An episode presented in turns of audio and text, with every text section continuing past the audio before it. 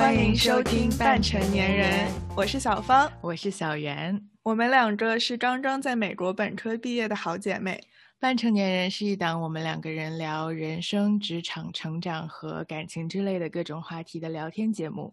这是我们的第七期节目。今天我们邀请到了芋头苏同学来和我们分享他在美国经历被裁员和签证申请的种种波折。嗯，那虽然我们的第一期节目已经聊过了 H1B 工作签证申请的一些问题，但是当时只聊到了小芳抽中的经历，所以这期节目里我们想来提供一个不同的视角。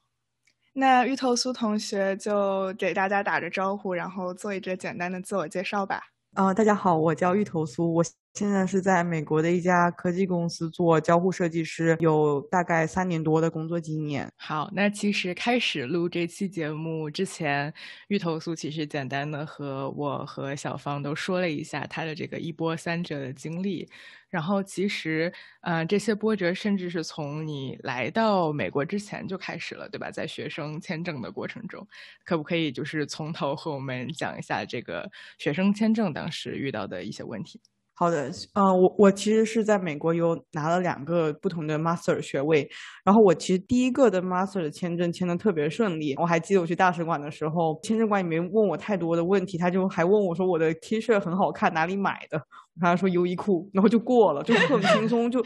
就啥问题都没有问我那种。然后第二次签证的原因是因为我当时第一个 master 毕业之后回国，我待了大概半年以上，好像就得重新签个签证，就是为了稳妥起见，所以我就。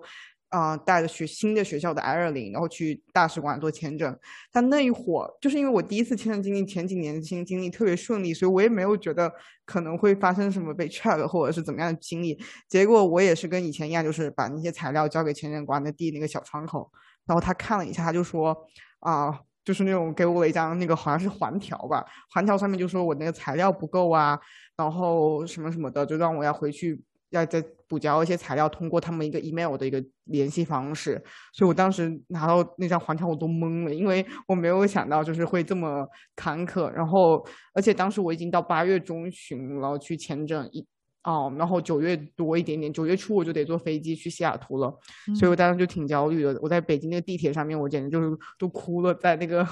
地铁那个一路，因为我是一个人去北京签证的，因为当时我想的是这东西应该挺轻松的，过完之后就可以自己玩，结果我就也没有玩，我就在地铁上就哭了。然后我当时印象特别深，觉得那当时那个那张地铁我要。从我住住的宾馆到大使馆回去那个路上，哇，我觉得是一个特别漫长的一条 地铁线。然后还有一些人，就是那种地铁上面好像有一些卖小广告的人。就是那种推销东西的人，他们根本没有眼力劲，还找我推销东西，你知道吗？但我已经那种整个人都崩溃了，就那种 拿着那个纸条就很崩溃了。居然还有人给我推销东西，我就没有理他，就感觉我就一个像个僵尸在那个地方了。他就给我推销，就没有理他，就像这人有脑子有病吧。然后，然后我就。后来就我记得印象特别深刻，我就去了，去吃了一碗我特别想吃的螺蛳粉。但是虽然那个螺蛳粉很臭，但我觉得当时那个心情就感觉好像那个味道也没有那么浓，就跟跟我的经历比。然后我就跟我后来就跟我打电话跟我妈什么的说一下这个事情，然后就感觉懵了。但是因为它上面有个指南，就那个环条上面有说你要交什么材料，所以我后来就是。跟这个材料，我就补交了一些我的一些跟项目有关的材料，发给那个邮邮箱地址。但他那个邮箱地址也是属于那种，他发送之后呢，他也不会有一个什么说啊，我们确认收到你的邮件的这种自动回复，就啥都没有，你就发到那个邮箱，然后把你一些签证信息也在附在那个邮件里面，所以你就感觉。就感觉你也不知道这什么时候会签证会被过或怎么样的，然后我当时也有很焦虑，然后就会去一亩三分地去找相似的人那种经历，然后大家就基本上都说什么要一个月啊、两个月、三个月，甚至有人得半年，还有人甚至因为这个原因还推迟入学了，就是推迟了一年入学，因为如果你半年才拿到签证，你就没有意义加入你这一届的 program 了，所以，所以我当时，我当时其实也没有想太多，我会把最坏的结果我会想想说，大不了就。推迟入学，我觉得老师也不至于把我这个名额给砍掉，就是对。然后当时就会想到说，可能房子什么还得退，就是退呀，或者是机票就废了，就这些得用花钱给解决事情。然后后来就回家，就是每天就等啊。但其实我当时就等的时候，我就想说，算了，别想这个事情。有的时候你就是就是去看一亩三分那些帖子，你看完反而更焦虑，因为 发帖的人基本上都是什么很悲催的，什么三五个月或一年被 check 的人。然后我就也后来也没看了，每天就可能在家跟我父母就是吃吃饭啊，然后我自己健个身，尽量不想这个事情。结果有一天的时候，我妈的手机突然收到一个短信，说什么中国邮政给您有个什么快递，然后我还跟我妈说，这绝对是那种诈骗，那种短信诈骗那种 拿包裹，因为他不是有一些那种你去拿包裹，但你要付那个快递费，然后他就骗了那些十块钱或二十块钱，然后我因为我我跟我妈说，我根本没有最近没有什么中国邮政的这种快递，然后结果其实，然后那会儿我妈就说会不会是签证？到了，因为签证他们是用中国邮政的系统，然后我就去上网查了一下，我说哎，真的签证过，然后发回来了，可能就等了一天就拿到了签证，他寄到我家，而且还拿了五年签，就那种感觉就是最后关键时刻突然拿到了一点点小幸运，就那种就很开心，然后就机票啥的也都没有改签，也就顺顺利利去学校上学了。哇，那真的是好一波三折。对，不过幸好是那种有惊无险的感觉。对，就是有惊无险。对，不过确实，我觉得像类似一亩三分地这种论坛上，都是一些比较极端的案例，要不就是呃非常惨，然后要不就是非常幸运拿到了最好最好的包裹或者怎么样的这种感觉。嗯，对对。但是就是我这个人是属于我会先把最坏情况先先看先想一下，这样我以后万一不小心我变成了最坏的情况，但它也没那么糟糕。而且我其实当时在国内的话，就是跟父母在一起，所以我觉得那个焦虑感好像跟现在比起来又。又好很多，因为那会儿就想大不了推迟一年入学，那我今年可能去规划一下，要不要去找个实习或工作在国内。就但是就感觉反正老师不至于把我的 offer 给撤回了，所以就还是挺泰然自若。就即使焦虑，但也也感觉这也不是没有办法的事情，就是时间呗。对，确实是，是的，是的。那你说到了你来美国一个人在这边经历一些波折，可能就会更困难一点。那要不我们就接着说你来到美国之后，呃，找到工作以后经历过的一些困难。嗯嗯，对，我可以，我们可以分好几段。就是首先是讲到我第一份毕业之后的工作，在一家很小的一个 startup 工作，然后设计师可能就一两个人，我就工作了大概六个多月，被裁员了。当时就是也挺害怕的，因为公司好像在我裁员的前两个月还融资了，然后感觉这个公司看着好像像欣欣向荣的感觉。然后我那会儿又养了我的猫，我的猫当时才两个多月大，我就有种那种啊，新生活开始的就。就可以就是边工作边养猫，也挺开心的。然后，但是他就突然就是我那天去公司上班，然后刚好是个 all hands meeting，虽然我们公司也没多大，那有有四五十个人吧。然后那个 CEO 他就宣布说：“哎，你们在场的被裁了。”然后发现电脑什么就都打不开，email 就 gmail account 都用不了了，我就惊了。而且我当时我没反应过来，我真的是从来没经过，从来就我这是我这是我第一份工作，我也没经历过被裁员的事情。然后我是先看到我的同事有那个反应，我同事听完之后，我同事就哭了，因为我同事就懵了，我就哭了。我看到同事哭完之后，才能判断这个句子是真实发生，就是说大家被裁了，我们你就你们今天就得收拾走人，就大概是这个一回话，我才觉得这是真的事情。然后我也懵了，然后当时当时好像是五六月份，而且前两年的时候，H1B 还不是电子签，所以那会儿知道结果的话也是不一定的，就是他不是那么快告诉你，有可能要等到六月份或怎么样的。但我当时第一反应是想，不是想到 H1B 要是抽中或没抽中会怎么样，反应是因为我当时还要那个 Stand OPD 要申请 extension，然后。就我会担心没有雇主 sponsor 你，那你就申请不了 extension 了。所以我当时焦虑的点是在，我怕我没有时间赶不上申请那个 extension，我这样就比较惨。因为就是我为了读这个 stand 这个项目，就是为了拿到这种 OPT，结果因为公司没有 sponsor 就被裁了，你就不能有公司 sponsor，所以当时就很焦虑这个问题。而且我觉得印象，我觉得还有一点事情是对我伤害还蛮大的，就是我当时。啊，我当时是被裁的前一周的时候，我还汪汪的时候，我还找我经理说，能不能填一下那个 stand extension 的那些那些资料，不是有些 requirement 那个 document 上面。然后，因为我们公司里面另外一个设计师也是个中国人，他他当时是比我早申请，所以他已经填好那一份东西，然后他已经都交上去了。所以我当时那个 manager 就告诉我说，我们下周再填。但我觉得他当时肯定知道我要被裁了，所以他就没有。因为那个那个 requirement 其实都是一样的，你只要把 Google Doc share 给我，我念我复制粘贴到我的那个 document 上面就可以了。但我后来回想起来，就说我就想的是，他当时肯定知道我这个人要被裁了，所以他就没有把那个 document share 给，反正也没什么用了。对，天呐，那真的是好受伤哦。就是你被裁的时候，你问你的那个老板，或者是你问。嗯，就是跟他配合的律所，大家就说也不知道，我是说，因为我们不能按 employee 太长嘛，然后能不能先挂上你们公司啊，或者怎么样？他们也不说，他们就说，反正你这个合同上面截止期是到几号几号之后，你就我们也不知道你们这样你要怎么办，就没有人管我，就是就这种 basically 没有人管，就是随便你自己怎么办。我当时被裁员之后呢，回家。伤心了一两天吧，然后我就开始改简历。我心想，先把简历改了，你就可以开始投工作。叫 portfolio 和 portfolio presentation 还能之后才边找边边做嘛。然后因为时间比较紧，所以我当时就是改了简历，然后帮我叫我美国的同学帮我看一看那些语法什么的，我就开始投了。然后当时投工作的话，主要还是投嗯波士顿的地区，因为我当时当刚搬过来半年多，然后我觉得要再搬家也挺累的。所以我就就还是主要找波士顿工作，然后也找了一些什么加州或者是其他地区。当时想的是，也没办法，万一你找到你也得搬，也也不能考虑那么多那种的。所以我就找找找。然后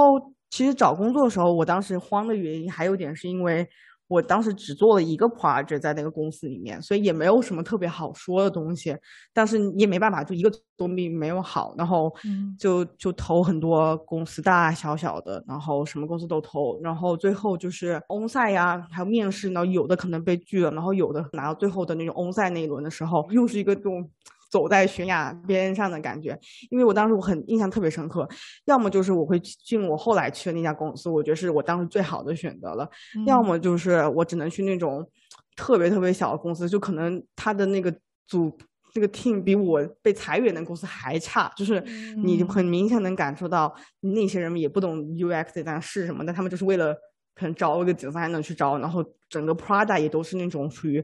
真的就丑到不行，然后各种 usability 也都不行，就真的很差很差那种。但你想的是，好歹你也得，你至少得有个工作，你才能维持你的身份。我面面着面着，我最想去的那家公司，他先给我 offer 了，就是我大概周四去 on site 去公司 on site，然后周五就拿 offer 了，然后我就很开心，然后就很快就接了，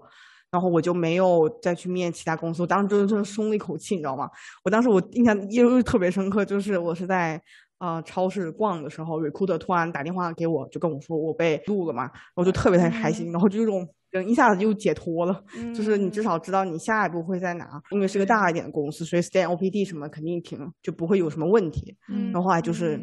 就是去上班了，然后就一直工作。我先有个问题先插一下，就是你当时被裁员到你要 file 你这个 STEM OPT 中间有多长时间需要你就是赶紧找到下家？其实理论上来，我们 unemployed 好像是有一两个月，我忘了，因为好像你在 STEM OPT 没有申请上之前，那个 unemployed 时间好像是三十天还是多少？其实我好像也就是在三十天之内我就找到工作了，就是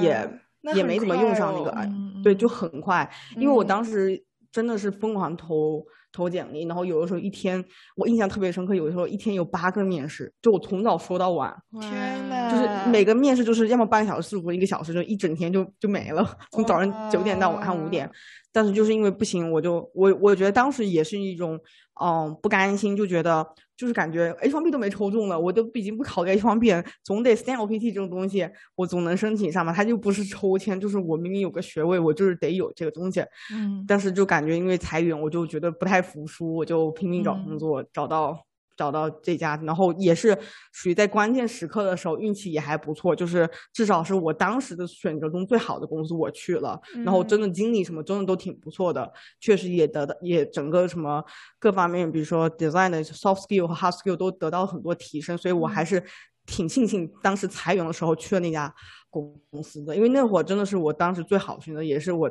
在那个地方的时候最好的选择了。嗯嗯，那真的是柳暗花明又一村，因为你后面去的那公司，我知道也比你原来那个 startup 要大很多，要正规很多，所以最后结果还是不错的。我就感觉就是，其实想想裁员它也不是个坏事，因为我就被迫去找了工作，结果找的算是我当时的情况下最好的一个公司了，而且确实得到了很多成长。包括其实找工作东西也是要看那个时间和 timing 这些的嘛。因为刚刚好我当时裁员那一会儿，我们公司的那种就是做企业端的那种设计组在扩招，因为当时没有什么人做企业端，所以他们当时招了很多各种各样的 level 的，包括呃初级啊、中级、高级，所以我就。有这个机会可以进入他们的公司，要不然他们要是没有扩招的话，那我也没有机会去。而且还有一点，其实呃，我想到一个小插曲，就是当时为什么拿到那个公司的面试，是我其实自己晚生了，然后我我晚生之后就被拒了，然后当时我原来的前前公司就被裁的那个公司的一个产品经理，他还在那家公司上班，但他他原来是在我后来去的这家公司上班，所以他。有一些 connection 在里面，所以他就帮我 refer 给了其中有一个 design manager，然后那 design manager 人就特别好，他好像就是蛮喜欢 refer 各种不同的 junior designer 去他们公司的，然后然后我就通过那个 design manager，我拿到了一个面试，然后面试的过程整个都挺顺利的，就一轮轮也没什么。就是这种等很久啊，他们都挺快的，就基本上你给一轮，可能第二天他们就给你说下一轮，就 schedule 下一轮，所以就都一轮都挺顺利的。然后跟组里面的人都能聊得挺来的，然后就真的当时真的去公司 on site 的时候，有种那种开了眼，就感觉我天，原来美国公司、美国科技公司内部装修是这样子，还挺不错的，就那种氛围，就而且感觉公司好大，哦就那一层走都走不到头，就这种，就当时没有在大公司工作过，所以就特别激动那种的，所以当时真的就是。是我最好选，我至今都很感谢当时我那个面具招了我。哎呀，我那我我泪目了。嗯，真的是 是，真的好幸运。不过我觉得肯定也是因为你在之前的公司，就是实力，还包括跟你同事的关系也都是非常好，就是他们也看到了你的能力，然后也知道你是一个非常好的人，非常好的同事，然后很幸运的拿到了这个 refer，然后而且。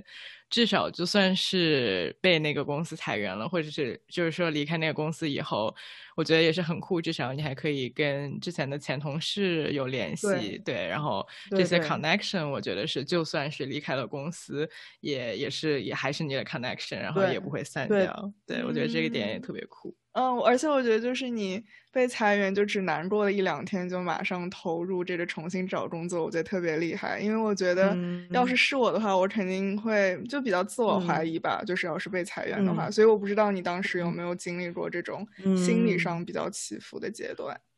嗯，就我我一般就是遇到这种事情，我就想说，反正这事情已经发生了，你又不是又不是我。我能控制了的，所以我就想说，我我现在能解决的事情就是努力找工作，找到下一家就能就能去就就能去了，说不定等会运气好的话就这么想，说不定找到更好的公司嘛，就总不可能人越活越差吧，就是就是这么想的，所以我当时就是给自己的喘气的时间确实不多，主要也是因为那个 STEM OPT 要申请，就假设我假设我我有的时候会想，假设我没有签证问题的话。我可能就跟我的美国朋友，他们他们跟我说一样，说你如果裁完员不是会拿一些补助金吗？就是那种可能会多发一两个月工资。他们说他们就会去旅游什么的。要我是真的没有签证问题的人，我可能也会去旅游一下，然后就 再回家，就再慢慢找工作。但是也是因为这种，就是所有事情都是有好坏的一面，就是因为签证的问题，所以我不得不就是去去面对，然后去解决它。要不然的话，也没有人能救得了你。对。嗯，是的，是的，我觉得你的心态特别好，就是可以看到一个事情的正反两面。嗯，对。那我们接着就你入职了新公司之后，啊，我知道你刚刚说你特别喜欢你的工作环境和你的老板，但是我知道你后来其实也是经历了一些波折在这个新公司。对，你有没有愿意跟大家继续分享一下？好，就是我在新公司的时候，我觉得我做的产品啊，以及我经理都对我特别。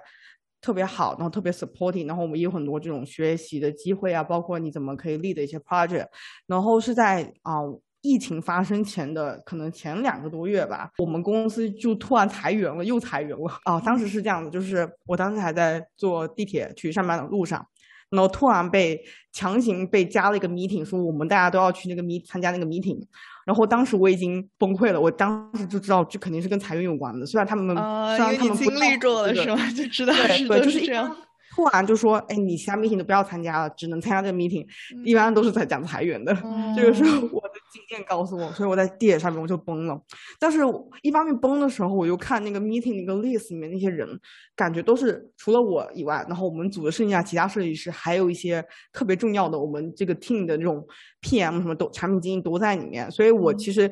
也不能百分百确定说那是不是被裁是裁员还是被不被裁员。但是我就到公司嘛，然后大家都在那个 meeting room 里面，然后我就去听了。然后我们当时那个。宣布就是裁员不裁员的那个人，就是我们这里面的一个 director，他说话特别的不清晰，就他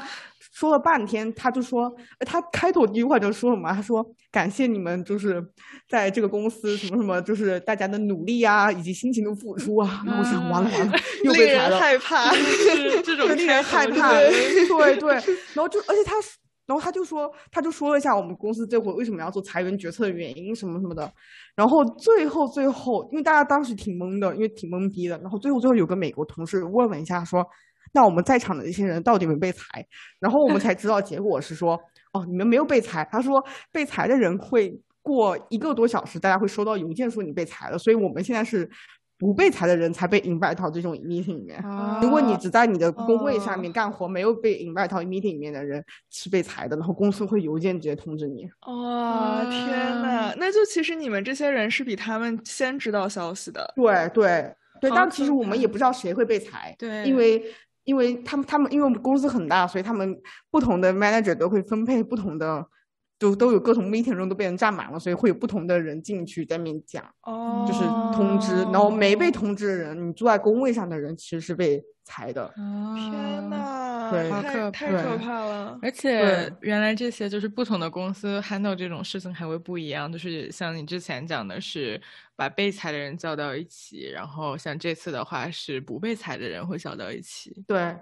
对。当时就觉得挺残忍，就是你知道，你一些同事，包当时我们不是疯狂招聘，招挺多新的同事，可能也就相处了三个多月，然后人家也被裁了。我就当当时看到走掉的人，我心里也挺难受的，因为感觉就是大家一开始相处也不错呢，都有种那种新生活、新的工作，然后就就，而且也有很多人因为新的工作呢搬到这个城市来嘛，对，所以就感觉挺难的。然后当时，而且当时对我来说还有一份压力是，那会儿好像距离抽 H1B 三月份也。也只剩一个多月多时间了，嗯，然后我就想的是，万一当时被裁的话，那我 H1B 我，但等于是我又要只能在一个月时间内找到下一家呢，又能 sponsor H1B，这也挺难的，对，对吧？所以，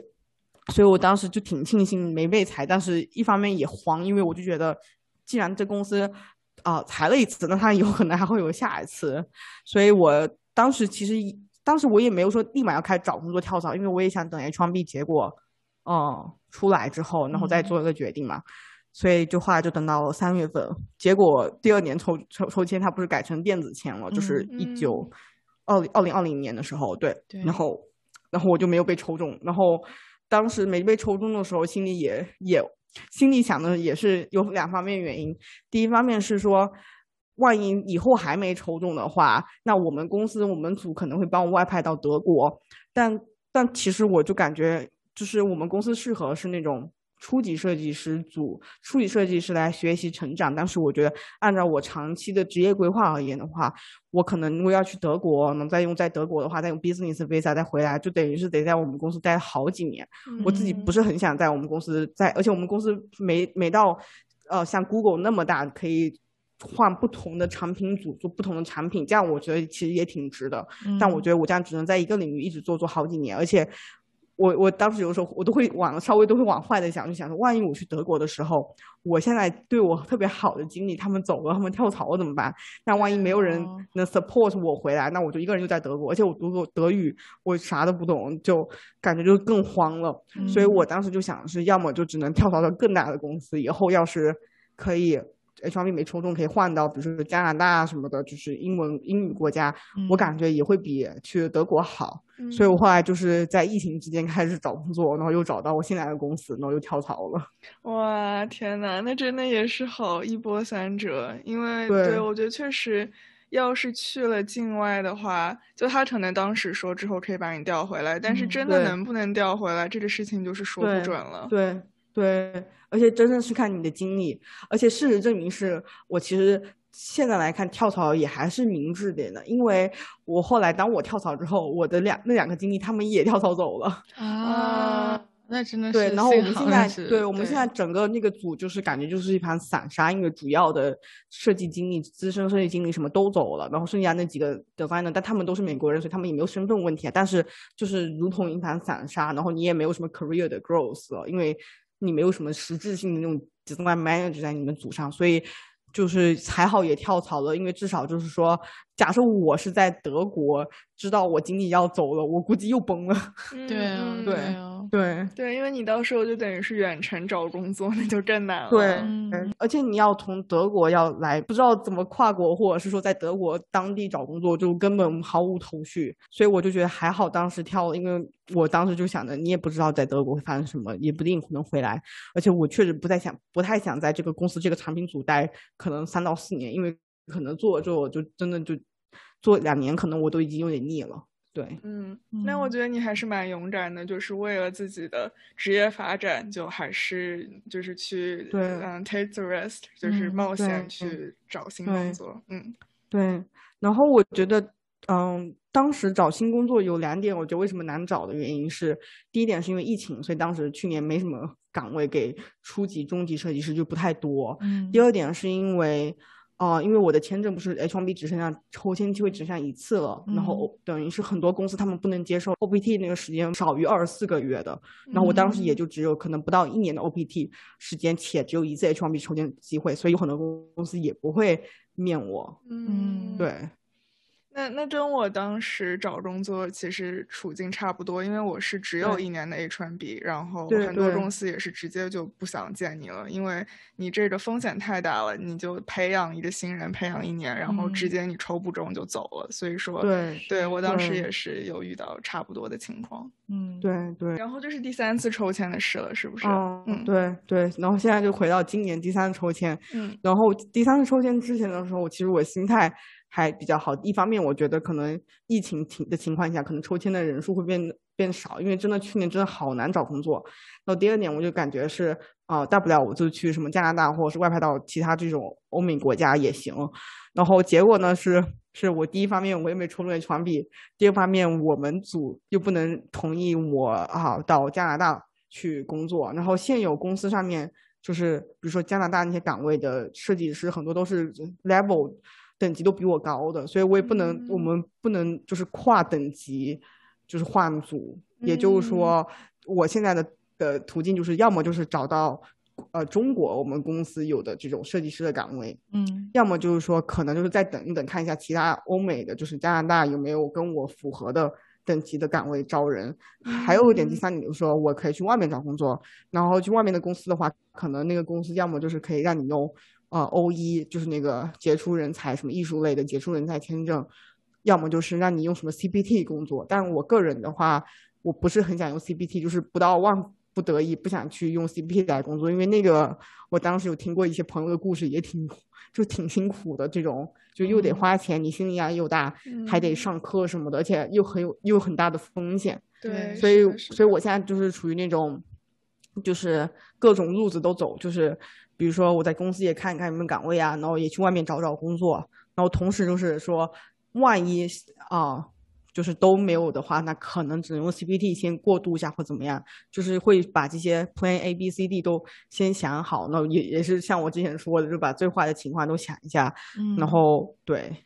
哇，那你真的是我觉得这个准备做的非常的周全，就是。因为可能我之前的印象，我以为是说你只要进了一个大公司，就算没有抽中，是一定可以外派的。但是我觉得可能是因为码农会比较容易，但是就是没想到设计师的话，就其实岗位还不是很多，还是要遇到合适的才行。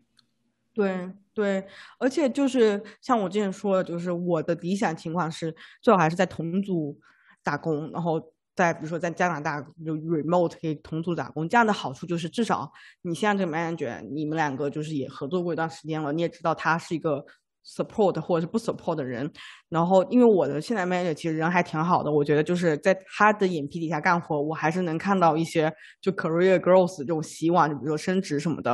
然后第二点是啊，哦，好像是这样，就是 L one 那个签证，它必须在我们公司必须达到，比如说 senior level 才能用 L one 签证回来。嗯然后我现在还不到那个 level，也就是说我去加拿大打工的时候，我还是得被 promote 到那个 level，然后在那个 level 的情况下干一年，我才有希望用 L one 那个 business visa 回来。但假设我现在不在我的 manager 底下工作，我去了一个新的 manager 底下，那我也不知道我新的 manager 他们会有什么样的计划，会怎么样，会或或是是否会帮我去 promote 或怎么怎么样。而且即使，而且还有一点就是，你找到的组要是只是是加拿大组的话，你以后真的要用 L one 再来美国，你还得在美国找到一个组，再 internal transfer 再回美国。对啊，所以这个时间线来说的话，它不一定是说，因为 L one 是理论上来说，你是在比如说海外的组待一年或者是一年半以上，你才能来。但这样的话，因为包括 promotion 这东西都不是未知的，是，然后你可能不一定就是一年，你可能就是两年。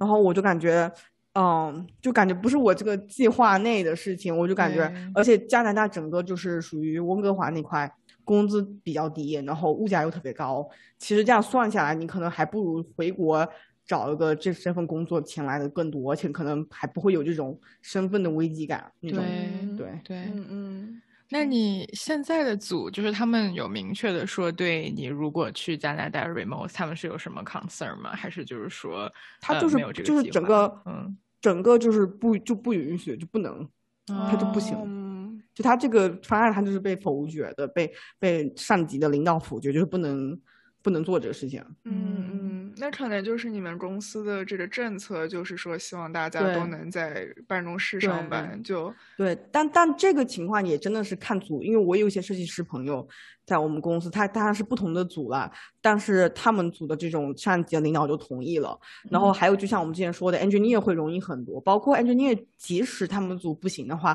他们在其他海外国家的这种岗位也多了很多，因为毕竟现在温哥华、加拿大也挺多要招啊、呃那些 engineer 的，所以跟我们的情况还不太一样，就我们是真的就岗位是真的真的少，真的难，对。嗯，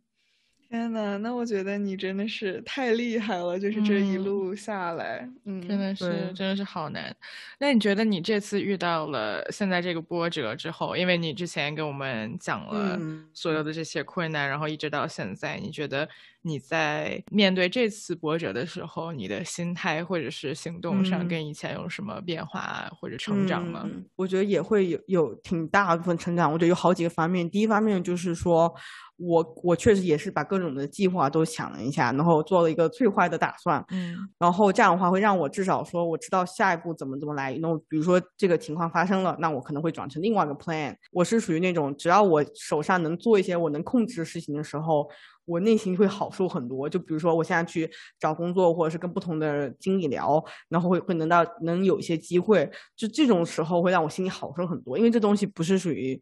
就抽抽签，就是被被抽中拿到 offer，是那种我可以实打实用我的技能去争取的东西。这种时候我就会，嗯，就会比较努力，就是把我能做的事情都做了。因为这段时间找工作也挺紧的，因为我也不能花太多时间，比如说做那些作品集或 pre presentation 什么的，嗯我就真的就是脑子里面每天都在想的事情。我可能每天经常都是什么四五点就起床改改了嗯 portfolio presentation，因为我有时候做梦会想到说。哎，我这个地方好像没有说好，就是这个 transition 不够流畅，或者是有时候突然想试一下，比如说用 Google Google Meet 来 share screen 那个 screen 的效果怎么样？嗯我就四五点，每天四五点就起床了。嗯然后包括还有一方面就是我得想的是，万一我是找到公司能让我用 O 一签证、O one 签证来工作的话，那 O 一不是也有一些啊、各种各样的材料嘛？所以我同时现在还在做一些 O 一的事情，就是嗯万一。就是我到时候去了新公司，这样我就可以把这些材料就开始可以补好，就是交给律师了。所以我就是同时干好几个事情，包括我现在的公司，我还是有点活还得干。也就是说，我要找工作，做现在公司的活，还得准备签证。嗯嗯对，天呐，那你是怎么保证你自己就是效率这么高的呢？就是我听起来就是感觉事情嗯好多啊。对，对我我是属于啊、这种，就是假设我现在特别有这个动力感觉，我就会花这个时间赶紧把事情做好。但我要是觉得心累了，或者是就不想做，那我就放松，就不会去让自己说硬逼着我说啊、去做什么，因为我不太，我觉得都到这种时候了，也不要对自己太差，也不要说对自己说我一定要。抓紧每一分每秒。我就觉得就是在尽可能就是大的一些目标，比如说我这周可能要面试的公司把这个东西做好，嗯，或者是练习一下 whiteboarding。就是我有个大目标的话，只要我这一周能把这大目标完成，那我这一天时间分配的话，我也不会太。苛责我自己，说每一分每秒都得争分夺秒，然后还有就是可能每天吃点好的，抚慰一下自己，因为我觉得都这么差了，你总得得自己好一点吧。嗯，对。还有点就是你刚刚说，就这件事情对我的影响也是，我觉得我也会让我自己去思考，我可能以后确实也有点想做，比如说做 people management 的路，因为我觉得如果能给员工嗯创造一个那种很 supportive 的环境，那大家不要去。太去焦虑说工作签证或者是这种不是工作以外的这种事情的话呢，那那他们觉得我在这份这里工作是一个很 safe 或者是一个很 inclusive 的环境，我觉得这也是一个很不错的事情，所以我确实也。会想说，以后如果有机会的话，我可能也会想走 people management 的路，就让自己的员工纯粹的多好好去想工作里面的事情，怎么做更好的 product，而不是说每天就是因为这种事情的焦虑来焦虑去的，就是尽可能能够帮助这些。哦，员工就比较好，对，嗯嗯，我觉得好棒，就是说你不仅自己经历了这个，就是还想到说怎么可以之后去帮助别人，去尽量避免这个事情。对对对，真的是好棒哇！我希望所有的 manager 都可以像你一样，真的 是的，是的，对。然后我最近可能还有干的事情，就是我不是也有那种 office hour，然后也会有一些很多中国同学或者是找工作的同学。找我要意见，所以我可能周末也会花一些时间帮其他人，就是看看 portfolio 啊，然后讲一些 interview tips。我有时候会在想说，因为这段时间不是对我来说时间就挺紧的，就是有可能这段时间就是我在，比如说在美国的最后几个月了，然后我就想说，尽可能的给自己留下一点这种。可以回忆的事情，就觉得我自己没有白来，然后我就会去那种哦，Meetup 里面 share 一些我的一些经验啊，然后做一些 presentation，然后做一些经验分享的这种，写一些文章什么的，我就感觉至少让我觉得没有白来过。对，嗯，哇，我觉得就是听下来感觉你是一个就是那种内驱力特别强的人，就是你觉得你这个。内心最底层的这个动力是什么？就是可以 push 你自己去做这么多事情。我觉得好像，我觉得其实是我一种那种自我不服输的精神，就是那种我是福建人，然后就有种爱拼才会赢的这种心态。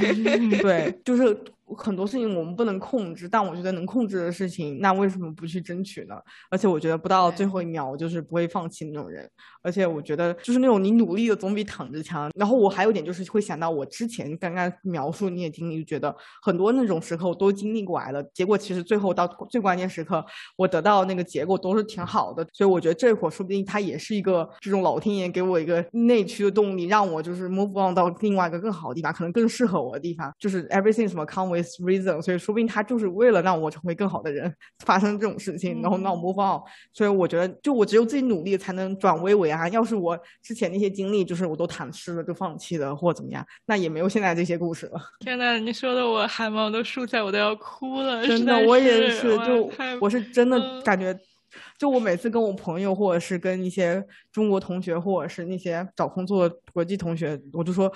是真的难了，就是我没觉得这些容易，就都都挺难的。虽然我现在就是确实成长很多，然后 interview 那些也挺对我来说也不难，但是因为身份原因的话，他真的就是很多事情就是没办法控制，是真的难。你得比其他人更加 stand out，就是各方面都得很突出，这样子 hire manager 才能 take 这个 risk，才能招你。就这是我自己也是从中学习的得来的。因为我觉得为什么我的 interview 可能表现的别人好，也是因为我真的没有什么选择了，我我特别。特别需要这些机会，我只能做最前面，就最百分之一的那种 candidate，才能让别人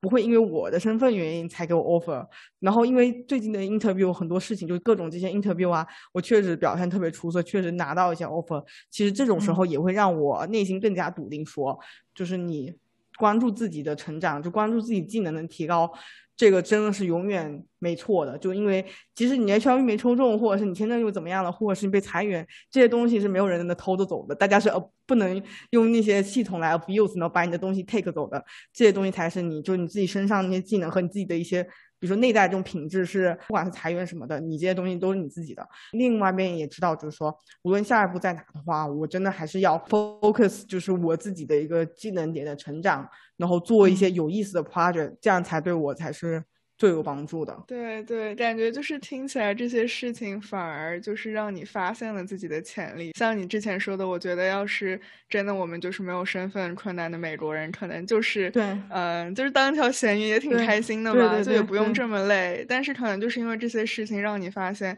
哇，原来我自己可以这么的有韧性，这么的强，然后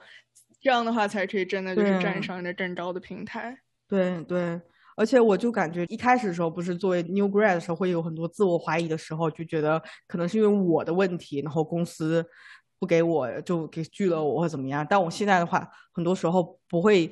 想说是我的问题。确实，你可能还是有很多地方要提高，但是你会对自己会更加的笃定，就觉得很多时候，比如说你这个工作拒了你，也有是可能就是因为他们可能要找一个背景更 match 的，或者是其他的原因，就不是你的原因。不是你本身不好或怎么样，人家拒了你，然后就会对这些事情看得会更开，就心态会更加开放一点。然后因为经历过各种事情，其实这个在这也让我就是在工作里面态度其实也更加好，因为我不会因为比如说我的产品经理或者是谁哪个 co-worker 给我一个 feedback，说我这个地方要提高，我就会觉得很难受，会很不舒服，因为收到这样的 feedback，我其实就是对这些东西就是属于